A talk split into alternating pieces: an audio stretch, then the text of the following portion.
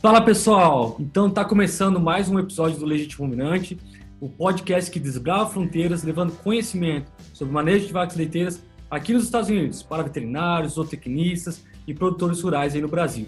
Aqui quem fala é Aquiles Vera Neto, diretamente de Lubbock, no Texas.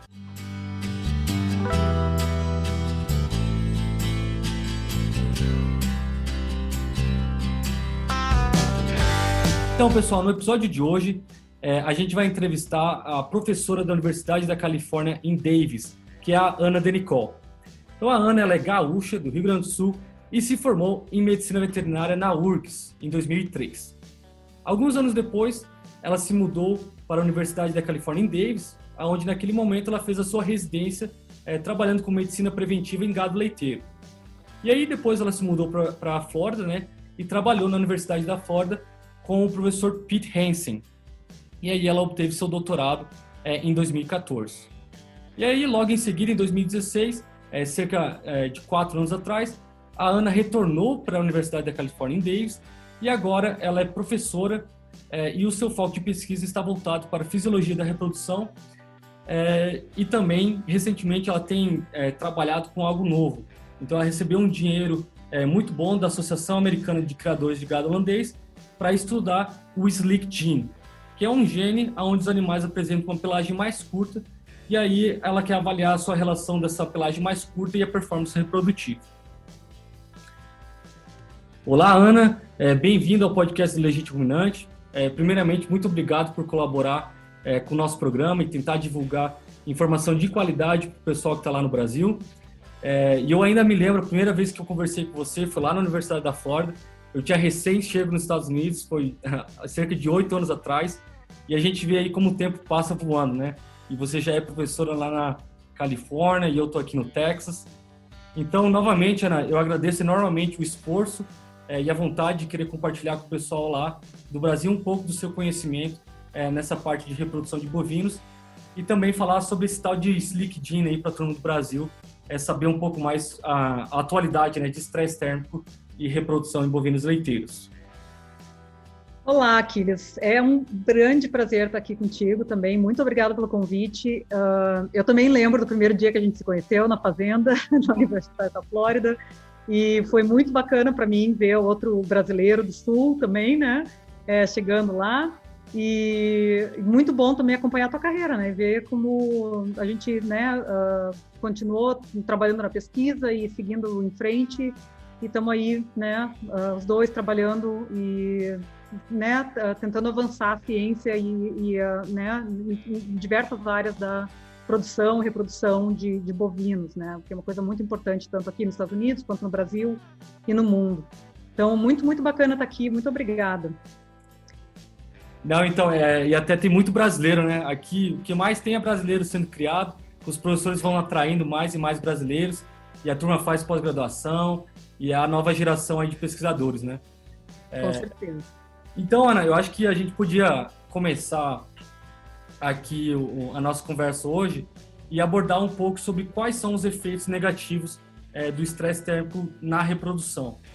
E, e lembrar para o pessoal também que é, a gente já gravou um, um episódio aqui no Legítimo Ruminante é, falando sobre o efeito do estresse térmico no período seco é, e como isso afeta a produtividade dos animais, que foi com a professora Fernanda Ferreira, que também é parceira da Ana Denicol lá na Universidade da Califórnia em Davis. Então, se você quiser acompanhar lá, É, recapitular o episódio dois é, do nosso podcast, mas hoje o nosso foco é voltado para a questão reprodutiva. Então, Ana, como que o estresse térmico ele afeta a fisiologia do animal, ele acaba impactando a, a, a reprodução das vacas leiteiras? Bom, uh, em primeiro lugar, eu acho que é importante a gente lembrar, né, que vacas, como muitos outros animais, né, mamíferos, enfim, uh, são animais homeotérmicos, né? Então, o que que acontece? Esses animais, eles têm que manter uma, um, um, uma janela de temperatura ideal para que eles possam uh, realizar suas funções, né? Como nós também somos assim. Uh, as vacas, com certeza, não são diferentes, né? E o que é importante para a gente lembrar é que as vacas, holandesas, principalmente, que é uma, né, uma raça muito predominante aqui nos Estados Unidos, uma raça bastante importante no Brasil, em algumas regiões e, com certeza, em cruzamentos também, né, por ser uma vaca tão especializada. Ela tem um limite de, de, de conforto térmico que é mais baixo do que o nosso, né, digamos assim. Então, quando a gente começa a sentir calor, a vaca holandesa, na verdade, já está estressada, né? Uh, a gente sabe que é mais ou menos ali nos vinte e oito graus, ao redor dos vinte e oito graus Celsius, né, que a vaca holandesa começa, que é o limite superior do estresse, do conforto térmico, onde o estresse térmico começa. Claro que isso aí vai depender da, do estágio desse animal, se é uma novilha, se é uma vaca, se está em lactação, se não está, enfim, né, do, do, do, do, da taxa metabólica e várias coisas. Mas é importante lembrar que nesses vinte e oito, vinte e sete, vinte e oito, vinte e nove graus, esse animal está realmente já começando a sofrer, né? E a gente sabe que, bom, aqui na Califórnia, na Flórida, onde nós estávamos antes, no Texas, no Brasil, as temperaturas chegam a muito mais do que vinte e oito, vinte e nove, trinta graus, né? Então, isso aí realmente se torna um problema muito sério para os animais. E, enfim, é, vai além desse programa que a gente falar a respeito do, do, das consequências fisiológicas para a vaca, né? Do estresse térmico. Claro, existem várias, né? E, e consequências fisiológicas que acabam afetando indiretamente a reprodução. Mas o que eu gostaria de focar mais realmente é na reprodução, porque a gente sabe que existem efeitos específicos sobre o sistema reprodutivo, né? E entre eles, deixa eu citar alguns aqui, a gente sabe que o, o, o folículo pré-ovulatório, por exemplo, né? Aquele folículo da vaca que a gente, quando está fazendo ultrassom e, e, e checando o animal para saber qual é a hora de inseminar, enfim... Um, aquele folículo é bastante afetado pelo estresse térmico, né? A gente sabe que existe uma, uma redução da, da taxa esteroidogênica, da capacidade esteroidogênica desse folículo. Em outras palavras, o que, que significa isso? As células do folículo não são capazes de, de produzir hormônio, né? O estradiol, na mesma, na mesma taxa que elas poderiam. Então, isso aí afeta uma série de coisas, pressão de cio, ovulação até mesmo. Então, né? Claro que afetando a, a, a produção de hormônios, não afeta a reprodução do animal. Uh, outro fator importante do direto do estresse térmico é a, a sobrevivência do embrião, né? Mesmo que esse oócito, né, que foi ovulado desse folículo, seja ovulado direitinho, fertilizado, a gente sabe que o embrião, naqueles primeiros dias, é bastante afetado pelo estresse térmico.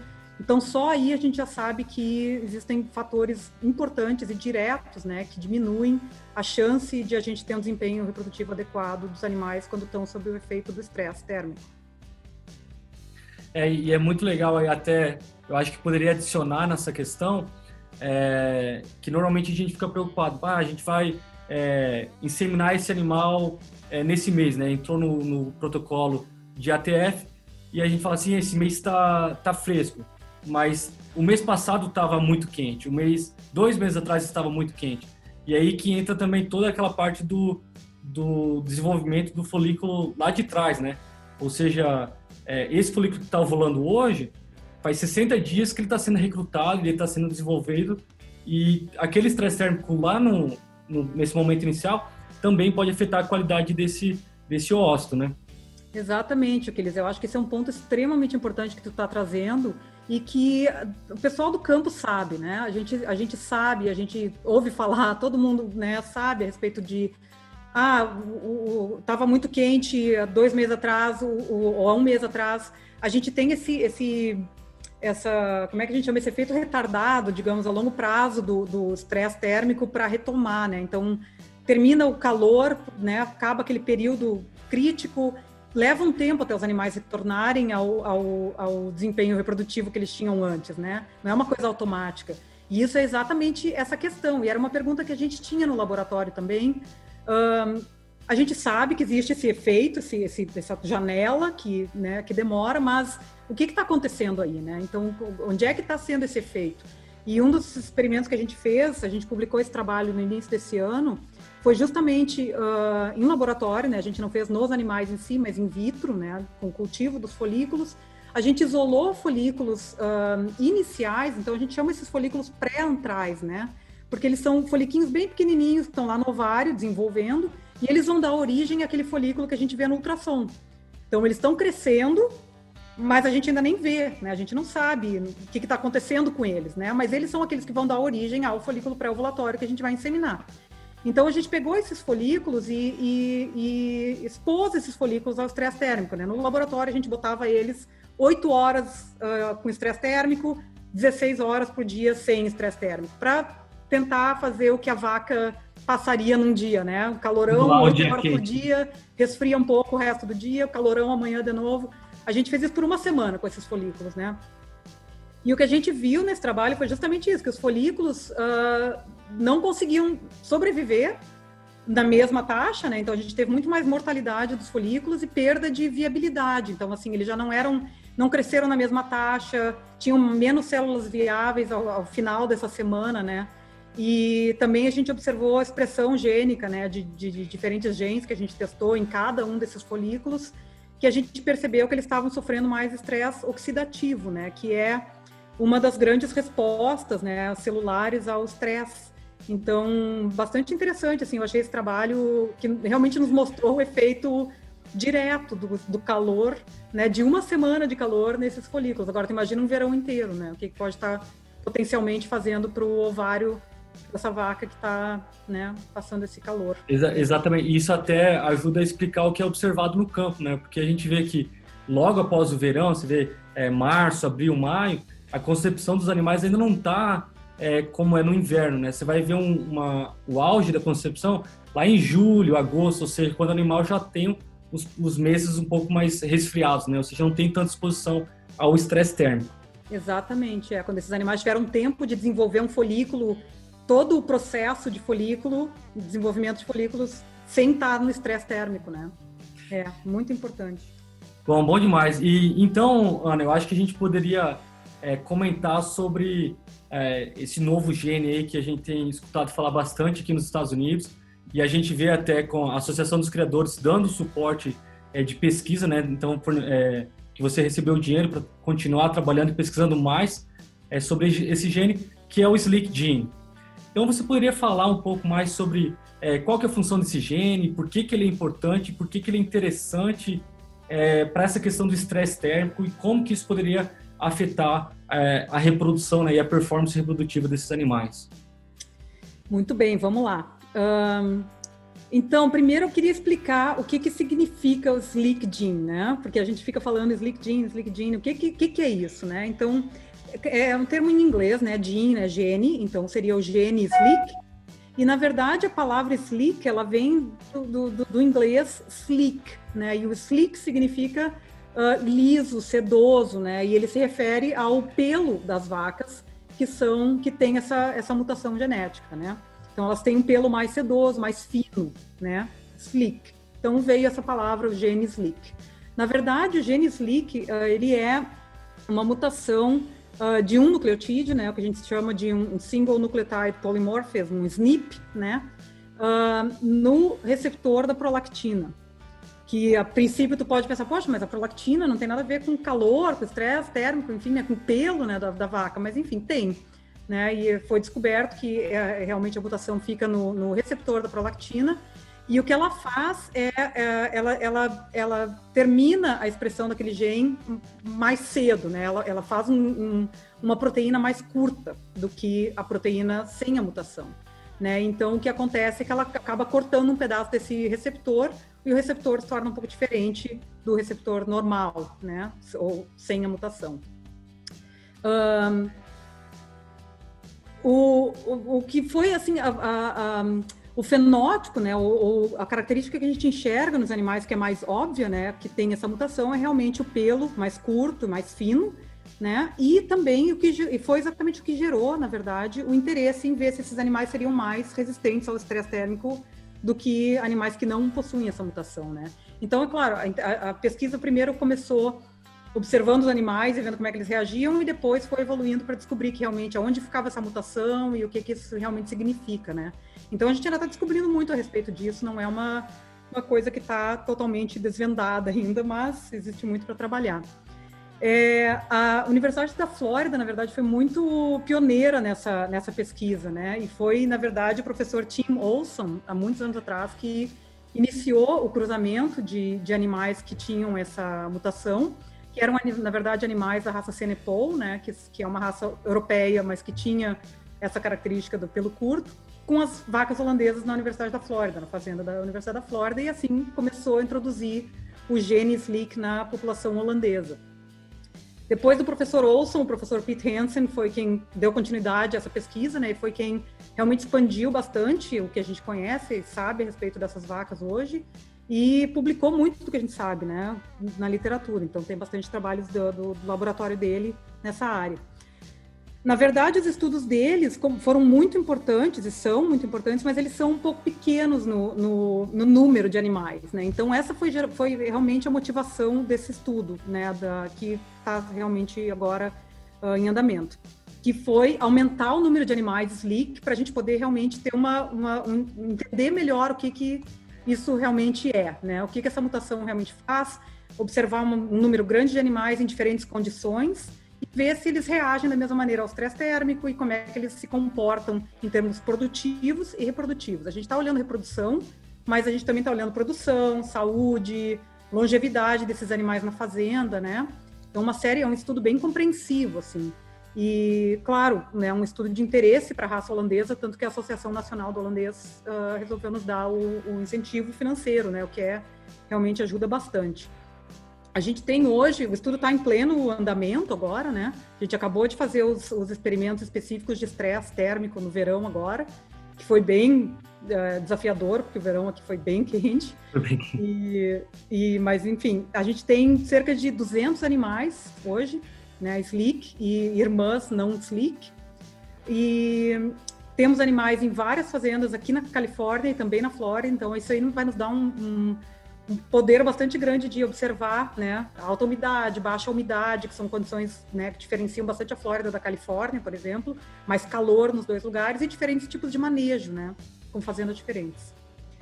Uh, claro, o nosso objetivo inicial é, é, é estudar e entender como é que os animais respondem ao estresse térmico quando eles têm essa mutação e quando eles não têm, né? Então, novamente, a gente vai olhar a performance produtiva, performance reprodutiva desses animais, Uh, e, o estresse, e o, a resposta ao estresse térmico agudo, né? Digamos, está muito quente, essa semana foi muito quente, vamos lá e vamos medir como é que está a temperatura corporal dos animais, a temperatura da pele dos animais e assim por diante, né? A gente está fazendo diversos uh, estudos.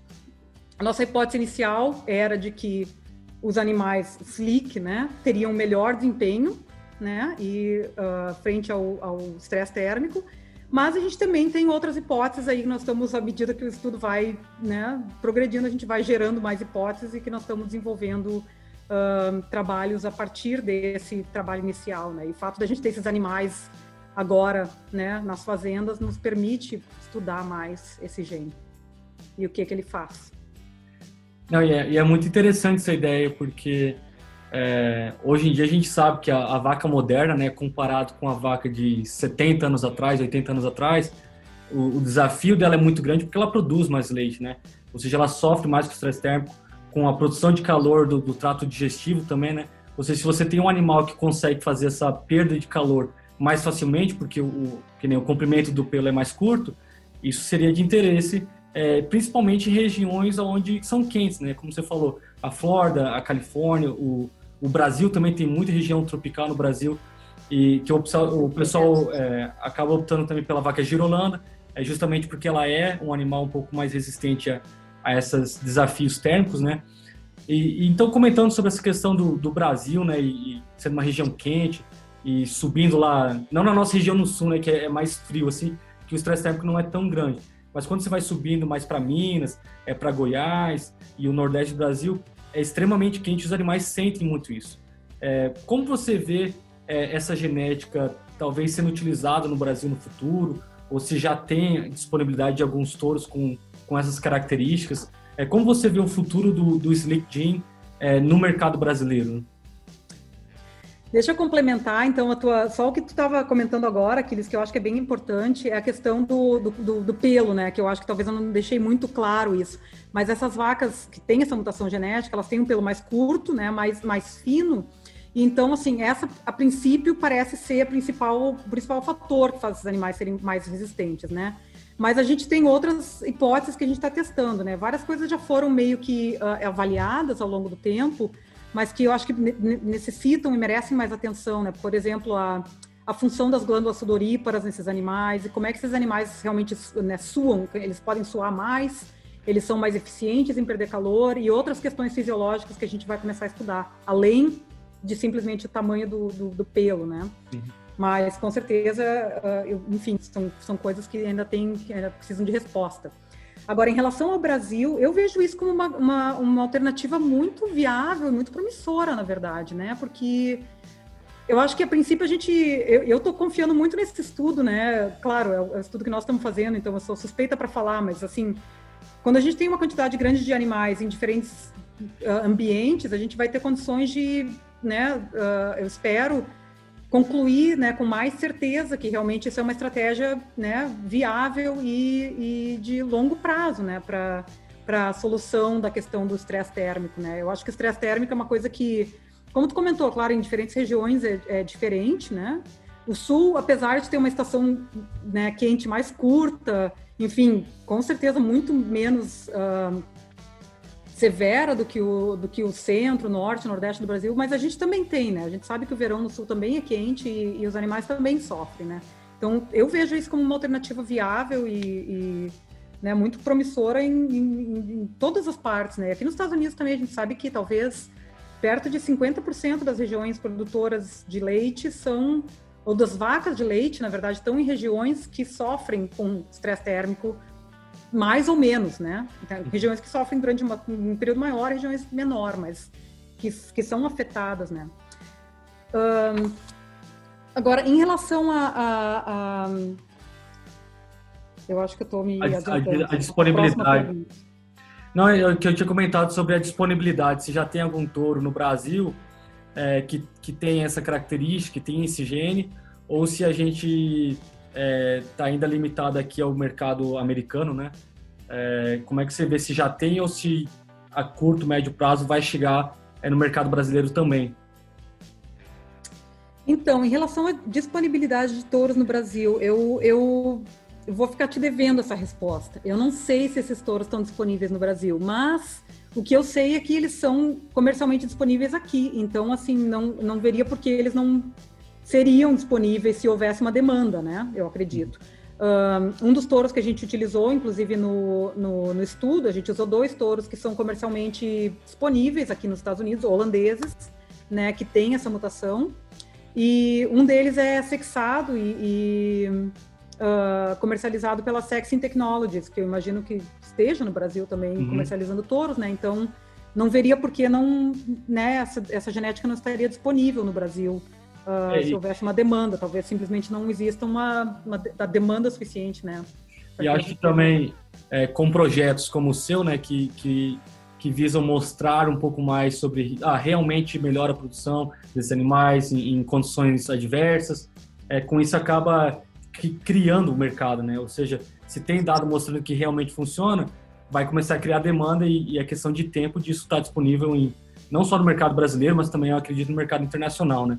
É, exatamente. E eu sei, assim, a gente a gente está trabalhando com esses dois touros, mas eu, eu sei que existem mais, né? Não são, não são só dois touros, não existem muitos, porque realmente essa genética ela ficou muito restrita a alguns animais, né? E não foi uma coisa que se espalhou na população holandesa, mas ela está aí, né? Então, realmente, hum. eu acho que, né, à medida que a gente vai sabendo mais a respeito, tende a, tende a expandir.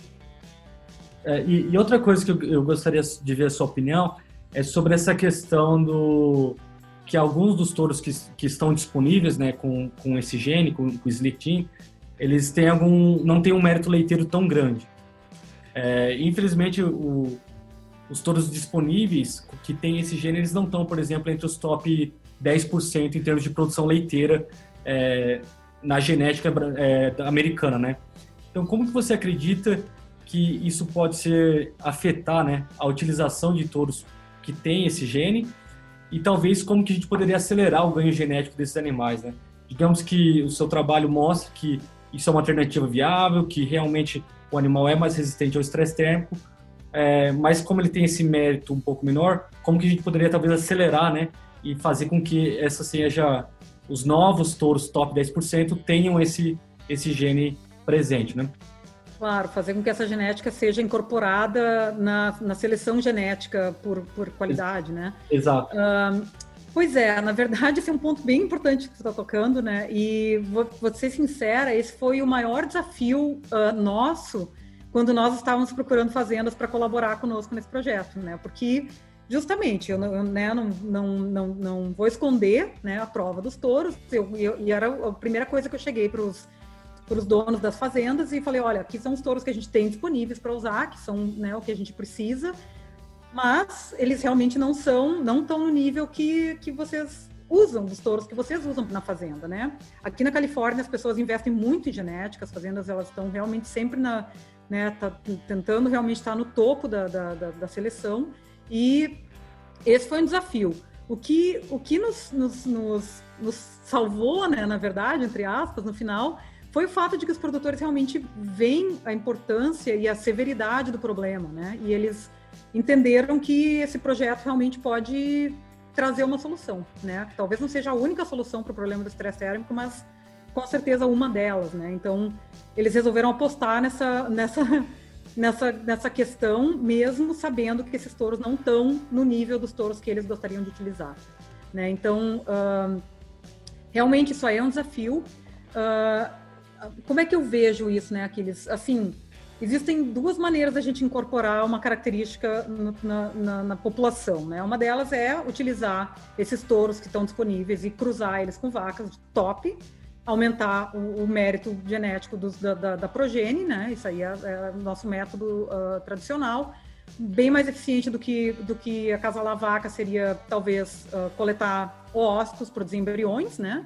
Onde tu poderia multiplicar essa genética mais rapidamente, ou ainda mais rapidamente seria com estratégias de edição gênica, né? Que um, eu sei que existem pesquisas no Brasil a respeito do, do, do Slick Gene, né? Do gene Slick no, com, com edição gênica, mas com certeza esse é, uma, esse é um assunto ainda bastante, né, novo, uh, talvez não tão novo, né? Mas ainda assim, em, em relação a utilizar Uh, edição gênica para produzir animais que vão ser comercializados, é uma coisa que a gente ainda está muito no início e não é comercialmente disponível, né? Então, com certeza, de, um, de uma perspe- perspectiva de melhoramento animal, melhoramento genético, a edição gênica seria a maneira de fazer isso. Em uma geração, tu teria o touro que tu, tá. que tu quer, um top geneticamente e contendo aquela mutação genética que tu, que tu, que tu deseja, né?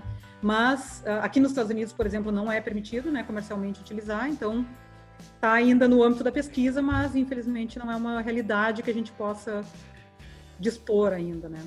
Mas a gente tá trabalhando para isso, né? Descobrindo novas alternativas e quem sabe daqui dez anos é algo que a gente já conhece bem o que, com os prós e os cons, né? E com quem certeza. Sabe é, é uma ferramenta disponível. E aí não entra só o Slick Gene, entra outras coisas que, que a gente pode fazer, né? Que eu acredito que eventualmente... que, na verdade, estão sendo feitas aqui na Califórnia e em outras universidades, né? Que mostram o efeito positivo, né? Uh, uhum. de, de edições específicas, né? Exatamente. É. Então, olha, tem uma, uma parte que eu gosto de incluir perguntas de, de alguns ouvintes que acompanham a gente. E aí eu vou ler aqui uma pergunta que o Leandro Bittencourt mandou pra gente. E aí é bem interessante a pergunta dele. Ele falou, eu gostaria de que vocês tentassem explicar como que o estresse térmico faz a vaca perder a gestação. E aí ele fala, porque se alguém me perguntar se é mais fácil criar uma vaca no verão ou inverno, a resposta vai ser no inverno. Mas eu não vou saber explicar o porquê disso. E aí eu acho que a gente já comentou um pouco disso no início do episódio, mas talvez se você quiser adicionar algum comentário, é, fica aberto. Muito bom. Muito obrigada, Leandro, pela pergunta. Eu acho que é o que a gente comentou, né? Eu, eu, um, uh, eu acho que é importante a gente enfatizar essas questões, assim, do... do com certeza, é uma, eu concordo, né? É muito mais fácil emprenhar uma vaca no inverno do que é no verão. E essas questões importantes que a gente citou, né? O fato de que uh, o estresse térmico uh, afeta o... o, o, o O desempenho reprodutivo desde o início do, da, da, da, do desenvolvimento do folículo até o, o desenvolvimento do embrião, né?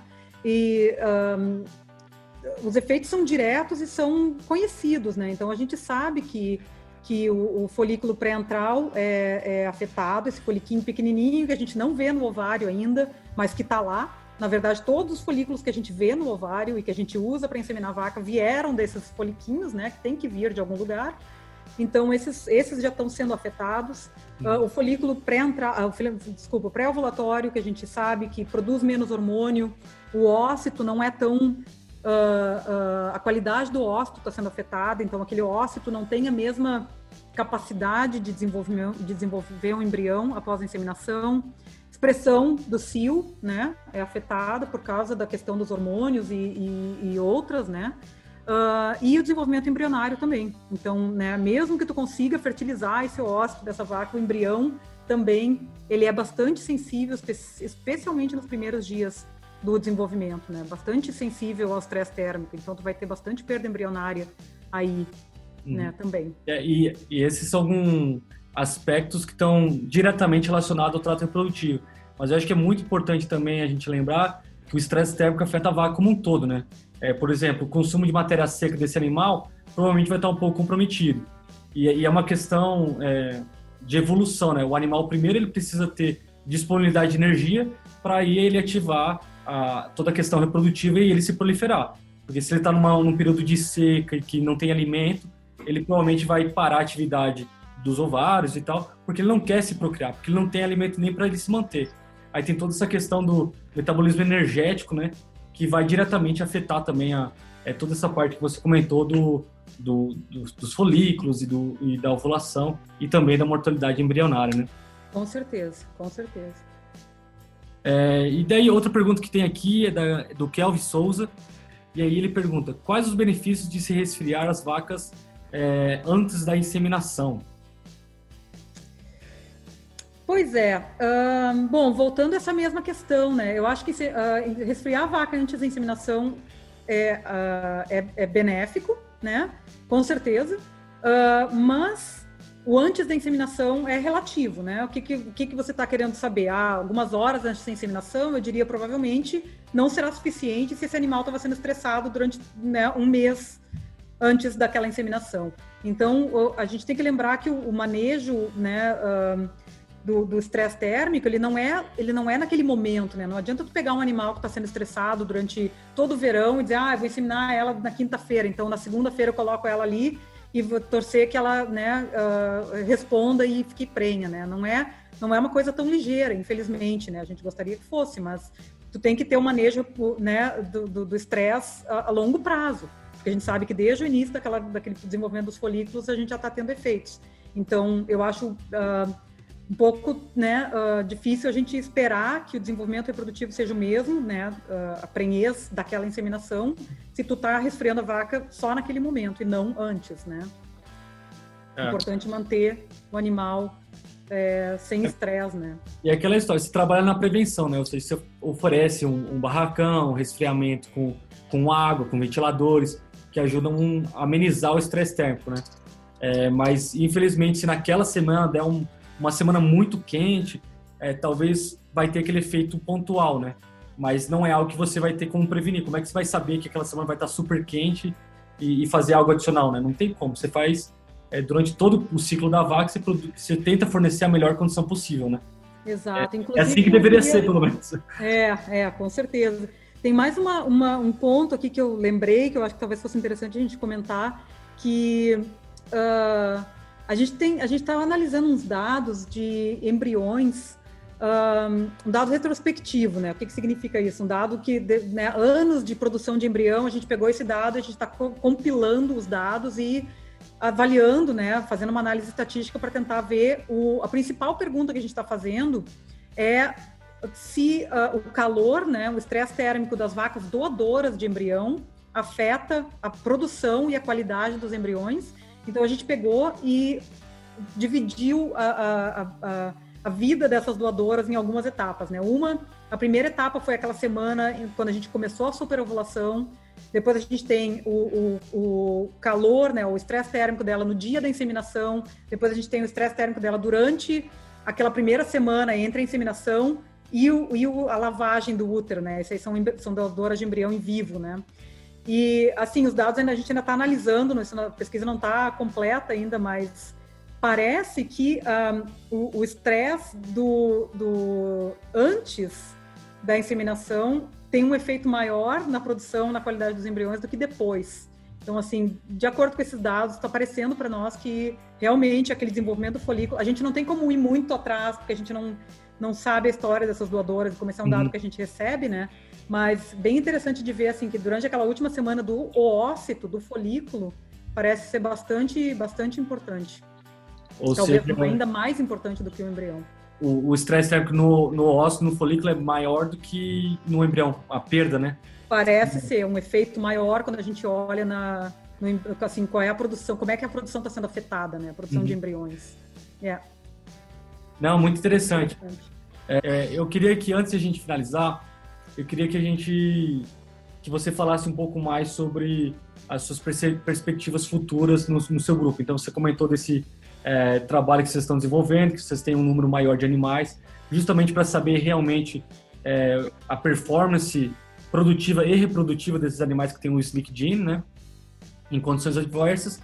Mas se você puder compartilhar um pouco mais sobre outros projetos em andamento e também quais são as ideias e hipóteses que, que o seu grupo de pesquisa está desenvolvendo é, aí na Califórnia. Muito bem, eu vou tentar ser breve. Não, fica à vontade, manda lá. Sabe que a gente começa a falar de pesquisa e passa o resto do dia falando, né? Tem tanta coisa para conversar.